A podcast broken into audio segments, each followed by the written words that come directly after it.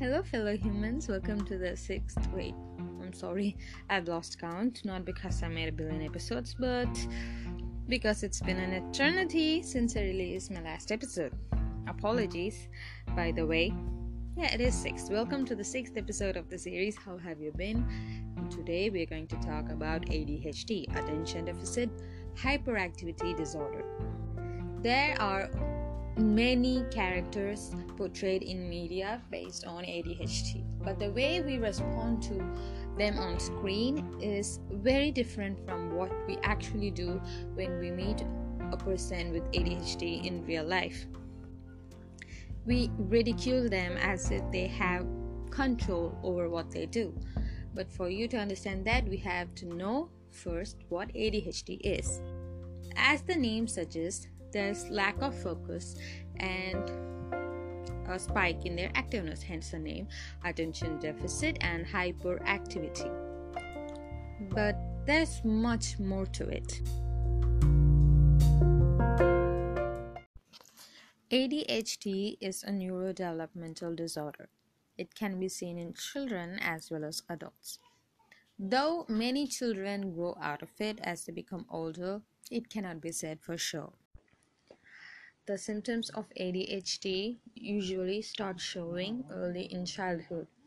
For these children, it is almost impossible to see them sit through a task, a very simple daily task like a meal or doing homework.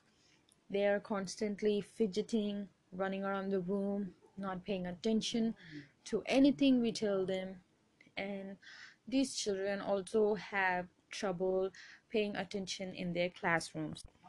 There's pin drop silence in the classroom, and this child suddenly wants to make a noise to see what happens. When asked not to do some particular thing, they do it right away, impulsively and immediately to see how it feels.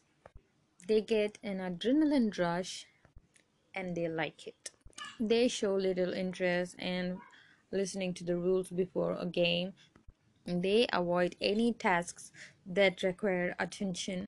But when it comes to doing something that they really love, they put all their effort into focusing on that and that focus is much more intense than the regular focus that a person without ADHD would put into doing something that they really like. This is called hyperfocus, and these kids perform their best when they're in this space. This characteristic is seen in adults too.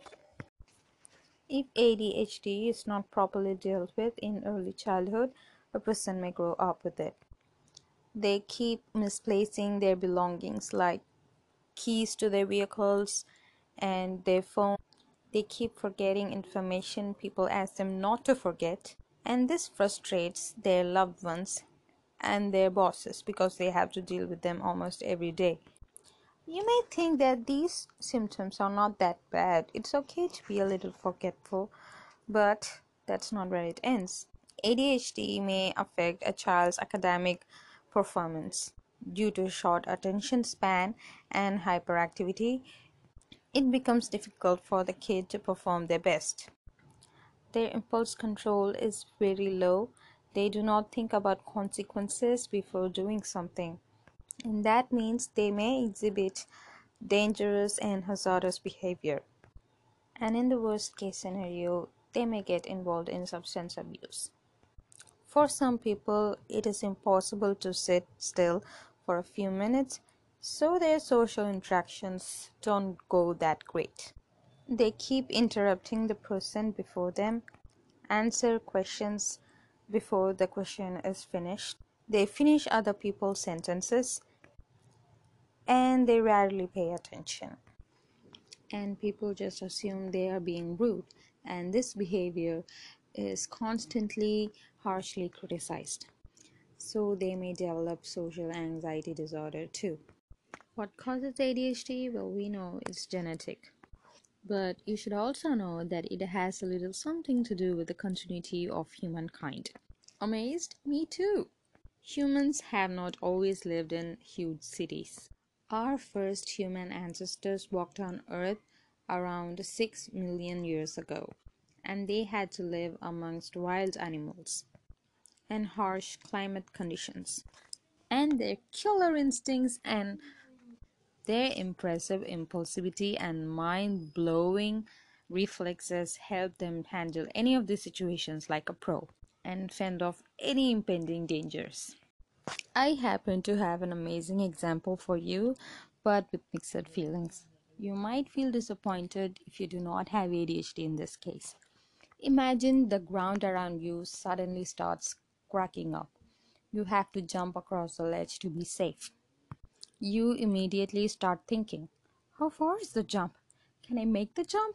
Am I strong enough? Which way should I jump? Is that lava? Should I get back a bit and then just run and jump? While you're making all these calculations, you know, game over. But the person with ADHD, they jump the moment they saw the ground breaking. They don't waste a second. And that is what gives them 50% chance of survival in case of an apocalypse. And people without ADHD have much lesser chances of survival. But what if there is no apocalypse? What do I do with ADHD in real daily life. Like we discussed before, people with ADHD have this amazing hyper focused space in which they can do incredible things. There have been lots of people who had ADHD and gave wonderful contributions to the world, like Albert Einstein, the scientist, the famous artist Leonardo da Vinci, late American President John F. Kennedy, and Olympics gold medal winner Michael Phelps, and many more. The possibilities are endless.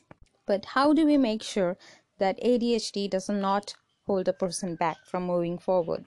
ADHD is not caused by particular parenting styles, but a well informed and dedicated parenting style might make them improve their own lifestyle. Giving them a strict routine and timetable of daily chores and activities can immensely help them. For example, setting a time before which they are expected to wake up and when they're supposed to shower and get ready, at what time they're supposed to eat their meals, and explaining the tasks they are supposed to do the next day in case if you are planning an event. This helps them practice to be independent and not get anxious before a social event and you can get them to make use of their muscle memory to prevent them from losing their belongings frequently. For example, tell them when you're done brushing the teeth, you're supposed to keep the brush here. When you're back from school, you're supposed to place your ID card here. And after a few days or few months, it eventually becomes a muscle memory. They don't even realize that they're keeping their brushes in the right spot. And you know what? Probably it was easier for men with ADHD to survive in the past because they had their mothers and wives to take care of them. But women had it rough. They were called clumsy and other things. But today, people expect both the genders to be able to take care of themselves. So, it is important to make sure that the children are independent and are able to take care of themselves. That way, their lives and the lives of those who are close to them are much happier and brighter. If you happen to know someone who might have ADHD, please help them get diagnosed and get treated as soon as possible. Okay, we have reached the end of the episode. Now I'm going to give you some homework until I see you for the next episode. I'm going to give you three words and their spelling does not comprise of the alphabets that you know of. They're going to be symbols. Okay, pause this segment and go grab a pen and paper. Okay, the first word is rat and it is spelled square, triangle, circle.